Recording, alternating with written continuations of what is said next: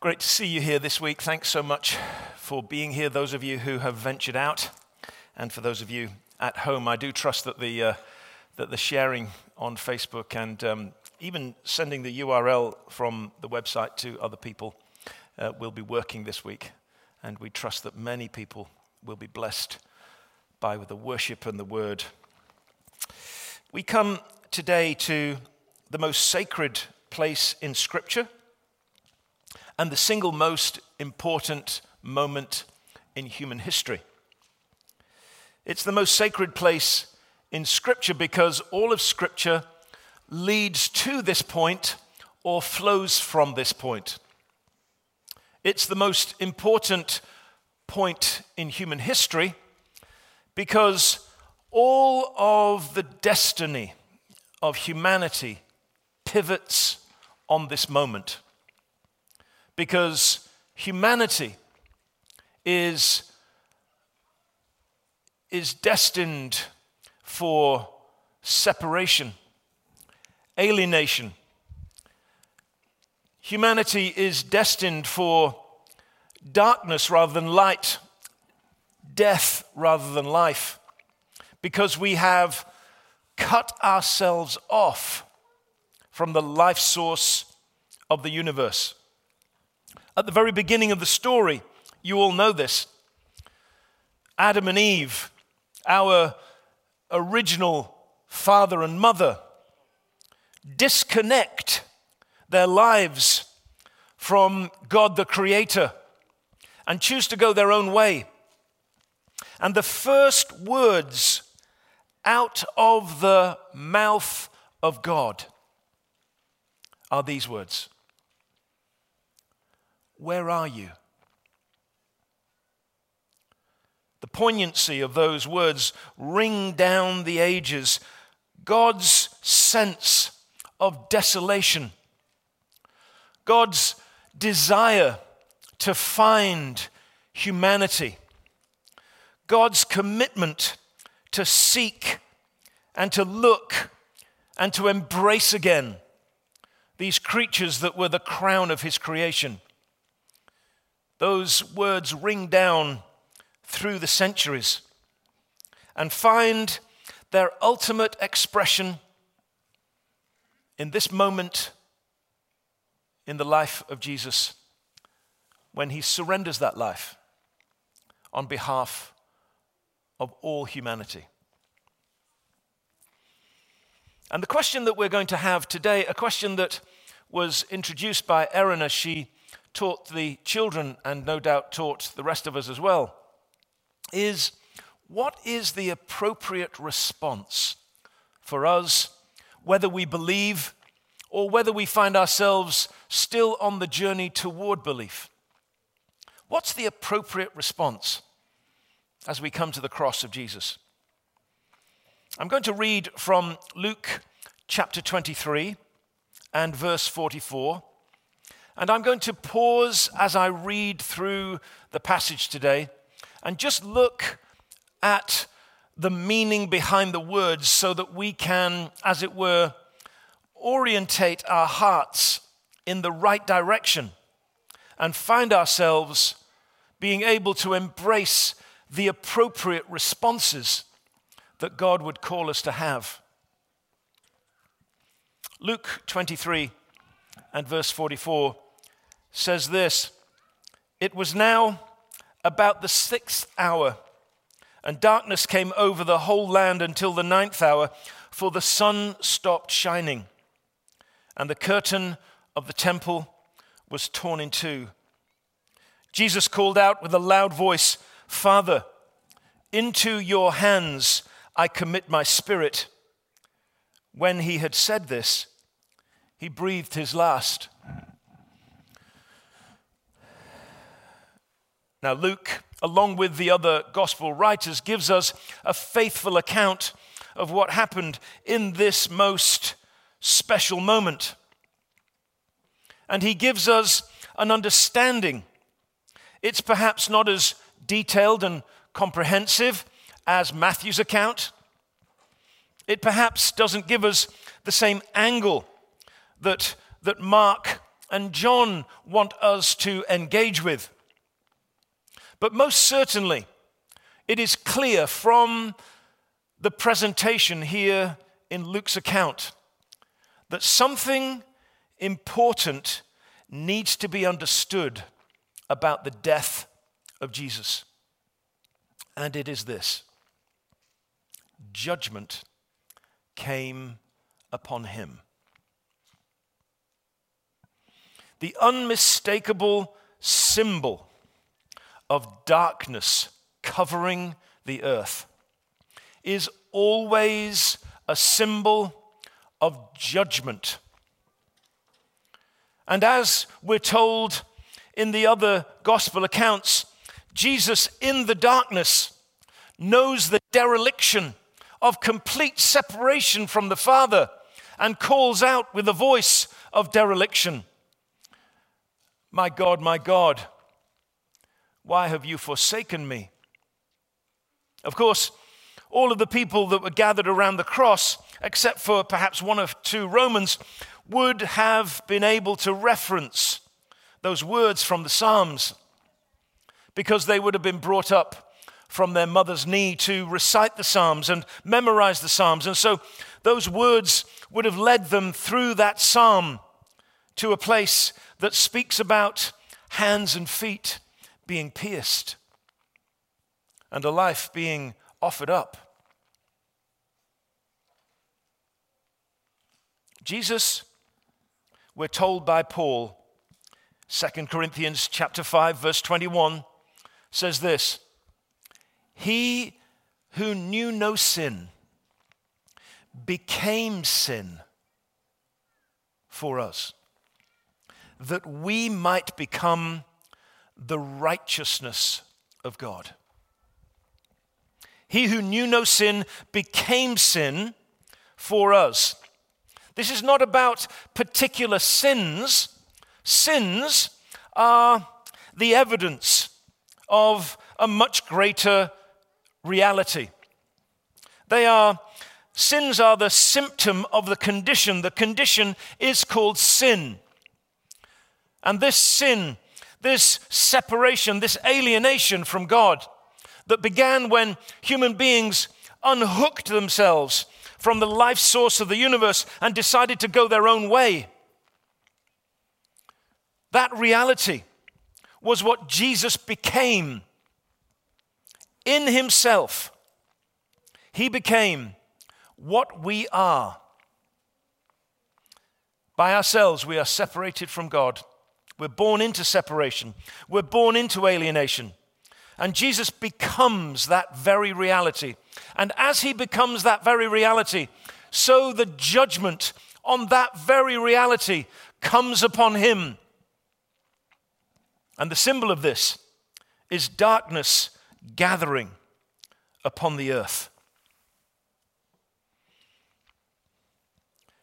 Now, this is tremendously important because if you're going to make an appropriate response to the death of Jesus this morning, it's important that you differentiate between the response that is appropriate for a believer and the response that is appropriate for an unbeliever or a pre Christian a person still on the journey to identifying with Jesus and embracing him with faith.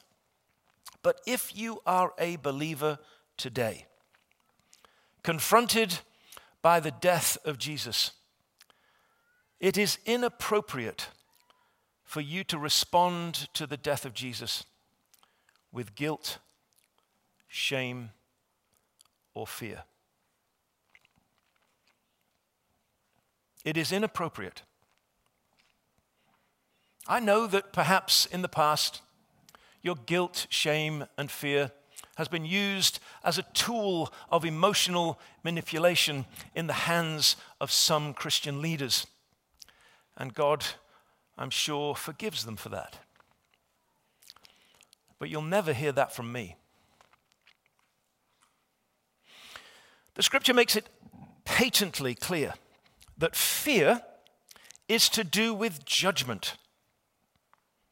1 John chapter 4 verse 18 fear is to do with judgment and fear is, of course, associated with shame and guilt because fear comes into the world at exactly the same moment that guilt and shame come into the world. And that moment was the moment when Adam and Eve decided to step away from God.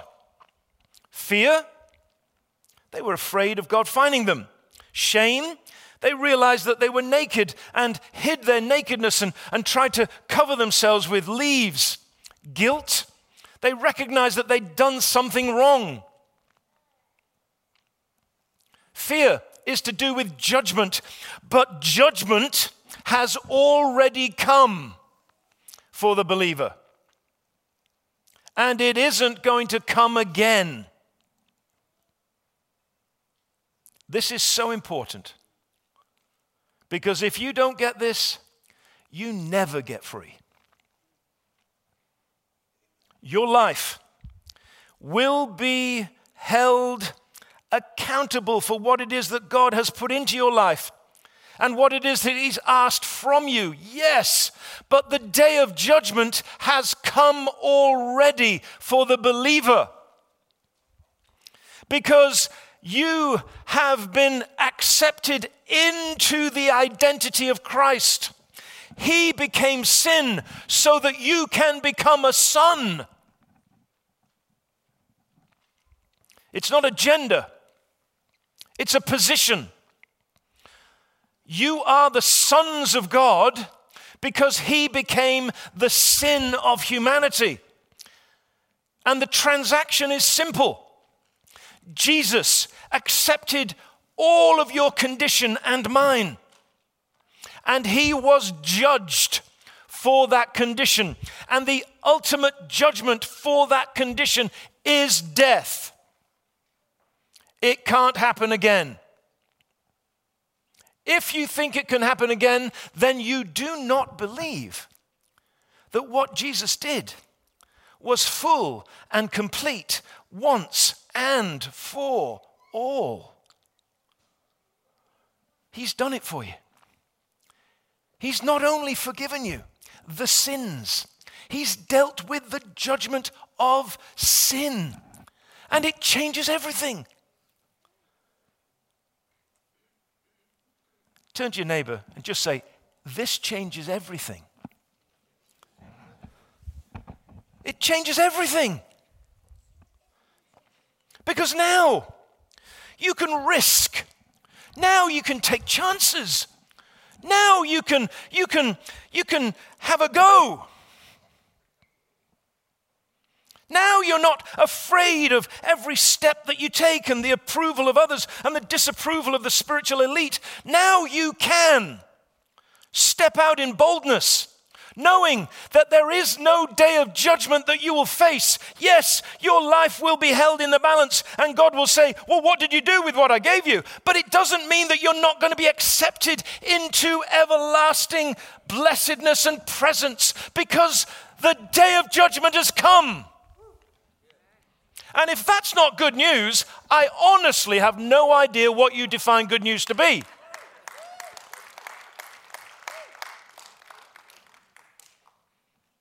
This is how Paul puts it. He's got a bit of an argy bargy with Peter. It's an English expression for a bit of a dispute. And in Galatians chapter 2, the dispute continues because Peter has been drawn into the myth of believing that somehow we can add to the work of Christ. Maybe it's because he wasn't there when Jesus died. I don't know. But somehow, he's got kind of drawn into the web of believing that religious observance is of some value to God.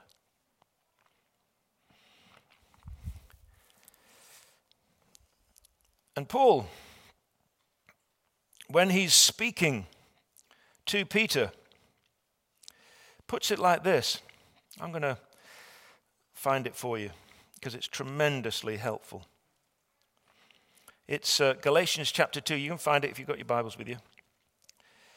Galatians chapter 2 and verse 20. Now, just listen to what this says. Jesus becomes sin for us, we become a son in him. So he gives us his identity, he takes our identity, and there's an exchange. Look what Paul says in Galatians chapter 2, verse 20. I have been crucified with Christ, and I no longer live, but Christ lives in me. The life I live in the body, I live by faith in the Son of God who loved me and gave himself for me. I do not set aside the grace of God, for if righteousness could be gained through the law, Christ died for nothing. Hello? Working? Yeah? Christ died for nothing. If you think that you're going to face the day of judgment, then it's like you're saying that Christ died for nothing. Because either you've been crucified or you haven't. And if you've been crucified, it's already happened. And you say, Well, I, I don't remember feeling any of that. That's the good news. He felt all of it for us. And it's absolutely amazing news. Amazing news. Of course, we want to live a life of unbridled, risk taking, pioneering love for God. Of course, we do. Of course, we want to invest every possible centillion of life and faith in what it is that God wants to do. Of course, we do. But that will not count in relation to our place in heaven because it's already settled. Jesus said, I give you my spirit, Father, because it's finished and it truly is finished.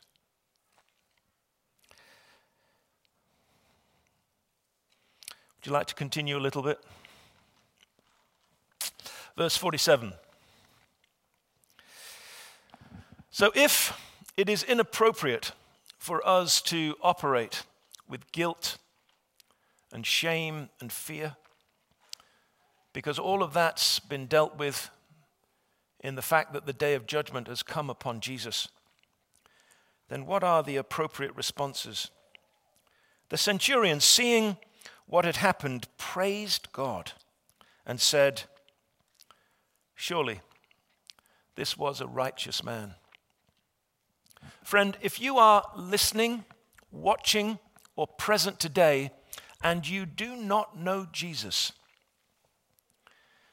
then what would be your appropriate response?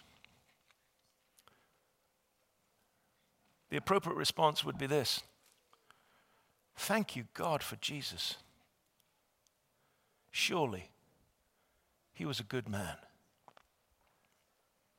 Surely he was a good man. And maybe by recognizing that God was working in Jesus and that Jesus was doing a good thing, you will be making yet another step towards the place where you realize that in Jesus, all of your separation has been embraced and taken to the grave.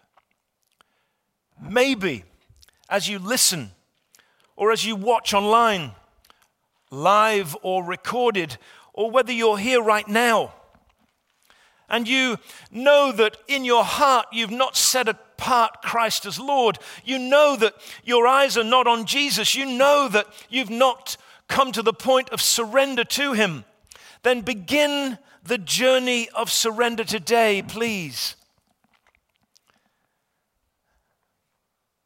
By recognizing that the good man, Jesus, is a man for whom you should at least thank God. And if you can go beyond the thanksgiving to the revelation that Jesus died in your place that you might never have to face the day of judgment, then today, then today make the exchange and become one who is described as a son. Not because it's a gendered expression, but because it is the identity of Jesus. And it simply means this the access that you have to God the Father is identical to the access that Jesus has to God the Father. There is no distinction. As soon as you make the exchange, as soon as you make the transaction, as soon as you recognize that all you are as a sinner, all you are in your sin and separation is in Him. He who knew no sin became sin. As soon as you know that, then a right relationship exists between you and God. The right relationship is called righteousness in the Bible. The right relationship exists between you and God, and the right relationship means that you're as close to the Father as Jesus. Think of that. That we might be the righteousness of God.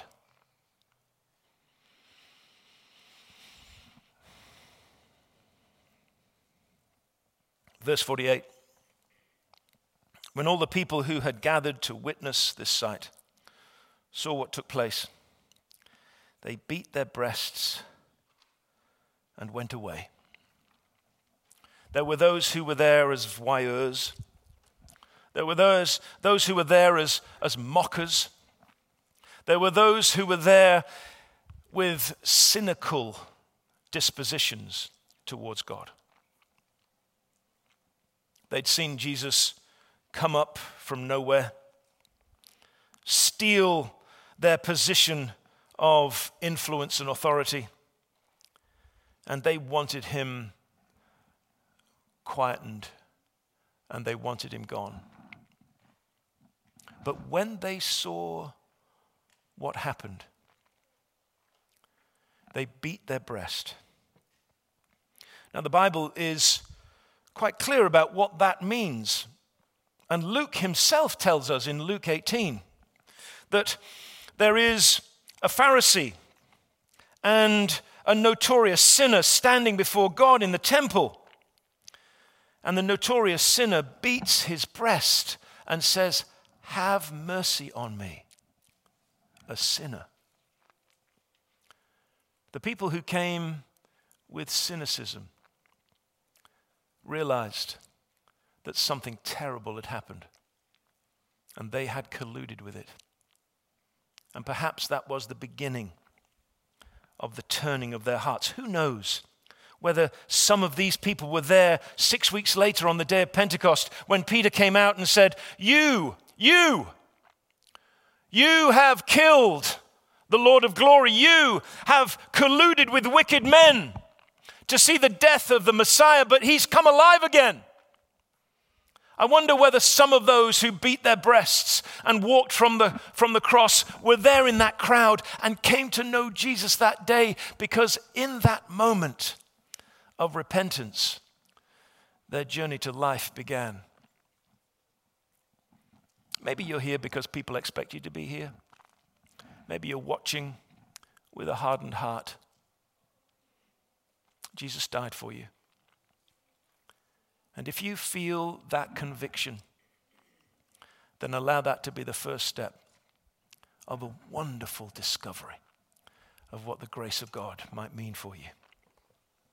Verse 49 But all those who knew him, including the women who had followed him from Galilee, stood at a distance watching these things. What do disciples do? What do disciples do in the face of difficulty, in the face of challenge, in the face of overwhelming circumstances?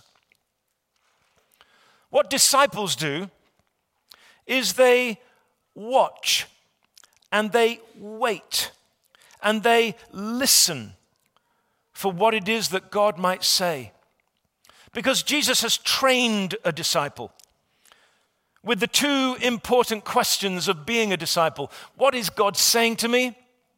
And what am I going to do about it?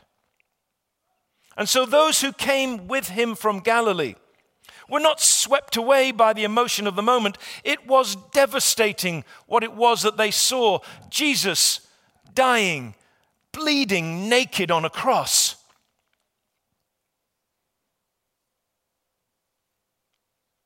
But rather than run from Calvary, rather than allow themselves to be swept up in the entirely understandable emotions of the moment, they hold on. I don't know what's going on in your life right now. I don't know what it is that may, may venture into your life in these coming days. But the most important thing a disciple will do is this just watch. Just wait. And listen. Because God will speak. And when God speaks, we'll be able to hear. And when we hear, we'll be able to respond. And the two questions of Jesus will be answered in us What is God saying? What am I going to do about it? It's amazing, isn't it, that they stood and watched. But of course, the narrative continues. Now, there was a man named Joseph, a member of the council, good and upright, who had not consented with their decision and action. He came from the Judean town of Arimathea, and he was waiting for the kingdom of God. Going to Pilate, he asked for Jesus' body. Then he took it down, wrapped it in linen cloth, and placed it in a tomb cut in the rock, one in which no one had yet been laid. It was preparation day, and the Sabbath was about to begin. The women who had come with Jesus from Galilee followed Joseph and saw the tomb and how his body was laid in it. For Joseph, the cross, like Nicodemus, who were told in John accompanied Joseph. Two men of high privilege, high status, real prestige. These men were members of the ruling council, the Sanhedrin. They did not assent with the Sanhedrin's decision, but they were secret disciples for fear of the Jews, says John. When you come to the cross, all secret disciples have to come out into the open. Because at the cross, we reveal where we stand. Do we stand with the Savior or not? Today we come to the cross. Are you a secret disciple? A camouflaged Christian in your college dorm, in your, in your place of work, in your family? Is this something that has been a secret harbored in your heart because you fear the rejection, you fear the disapproval, you fear the mocking of those around you? I'm sure Joseph and Nicodemus felt the same. But the cross is the watershed when you come out into the open. And my encouragement to you today is allow this moment to be that moment for you. Allow this moment to be that moment for you at home, online, in house. Make this moment that moment for you when you say, No, Jesus is my Lord and He is my Savior. I can't give you all the right answers. I can't argue in the way that you want me to argue. But this is my faith, and I stand in His grace.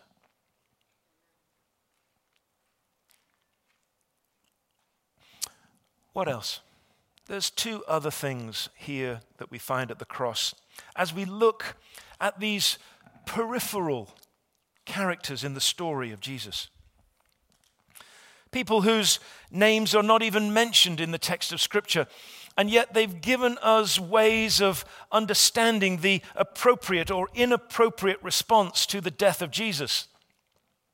There's two others that we need to consider before we leave this holy ground. There is Joseph and there is Mary. Just think of it for a moment. Simeon, the old man, Anna, the prophetess, were there when Jesus was presented in the temple when he was eight days old. Simeon said, Now I can go to my grave in peace. And his final words as he looked at Mary, he said, And a sword will pierce your soul. Just think of it for a moment. Mary is not able to come close to her son. And there's a man named Joseph who washes the blood from his body and wraps him in strips of cloth. Do you think that Mary was taken back to that first day?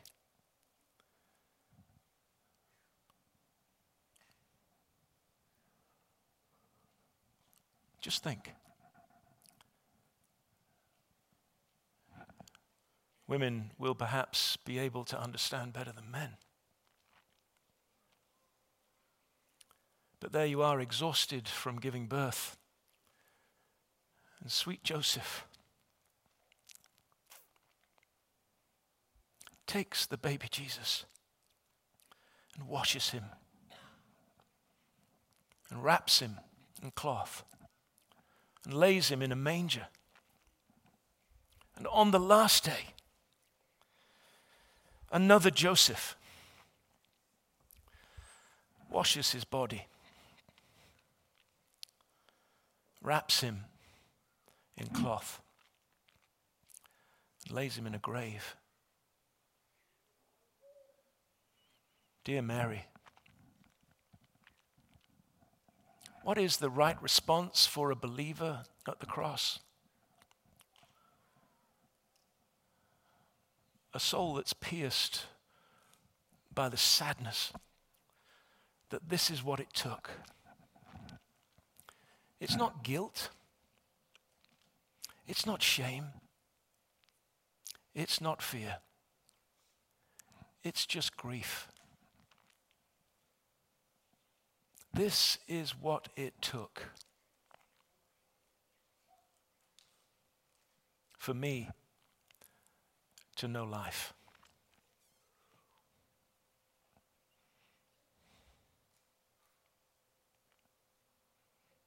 But wait, there's one more response.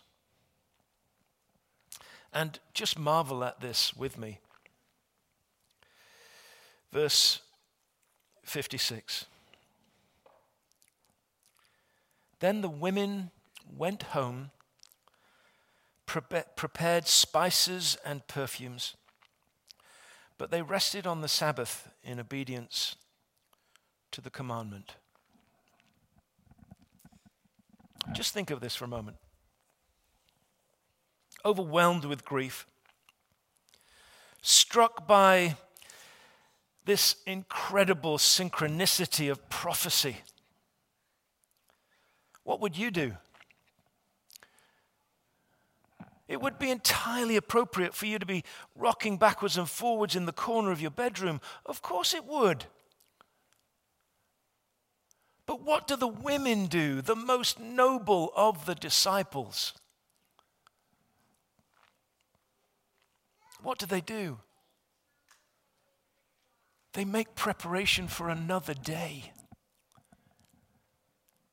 Because this day will pass And there'll be things that we need to do on another day.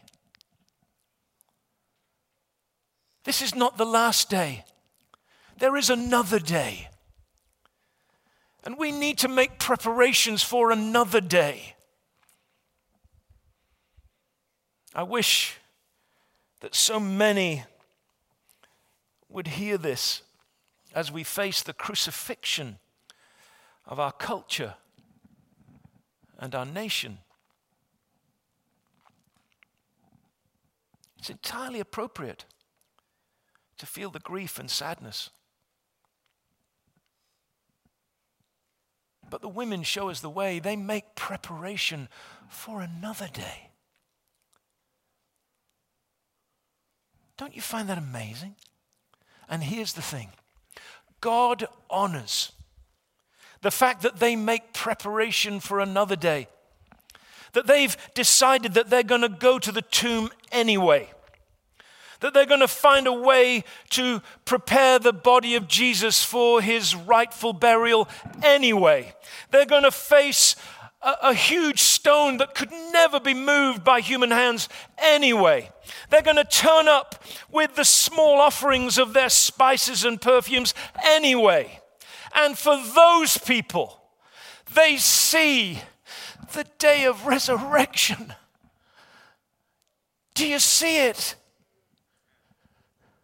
Do you see it? Because they made the preparation, the day of resurrection came, and they were the first witnesses. And no one will ever take that from them in all of the counsels of the Lord Almighty, in all of the history of God's people. The women who, in their determination to prepare for another day, were the ones who were the first witnesses of the greatest day, the day of resurrection. There is another day, friends, and we need to prepare for it. Those of you who are practicing in your house churches with the Discovery Bible method. Keep practicing. There's another day. Those of you who are reading the scriptures and gathering with friends online so that you can fortify your soul and strengthen your heart, there is another day and it will come. There is a day that you can prepare for. There is a time when God will revive. There is a time when God will turn the hearts of many to Him. And the question is this Will we have made preparation for that day? The women did.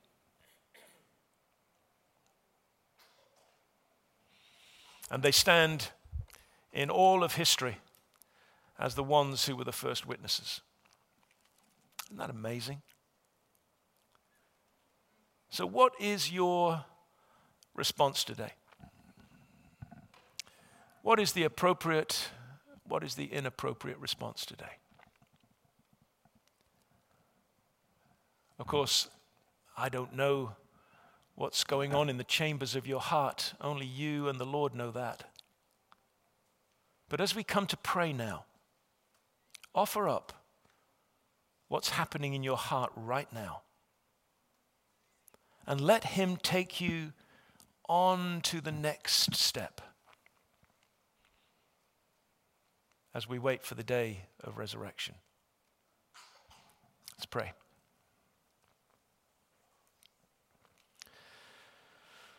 Lord, we thank you that all of these figures gathered around the cross are in many ways peripheral figures apart from Mary to, to the, the central story. So many of them, Lord, have no name within the text. So many have no prominent place, and yet they teach us, Lord, how we should respond. Lord, I pray this day that you would break from the hearts and minds of every believer the fear of the day of judgment I pray, Lord, that every believer would be free this day to live in the freedom, Jesus, that you bought for them when you became our sin. We pray, Lord, that we would live in such unbridled freedom that we risk it all for you. We pray, Lord, for those who as yet do not know you, that their hearts would be turned towards you. And we pray for us all, Lord, that we would grieve what it took for us to know life and make preparations for a new day, a day when you'll move and give life and bring resurrection. We pray this, Jesus, for your glory, because you are good and you are God, and you have changed everything by your death. Amen.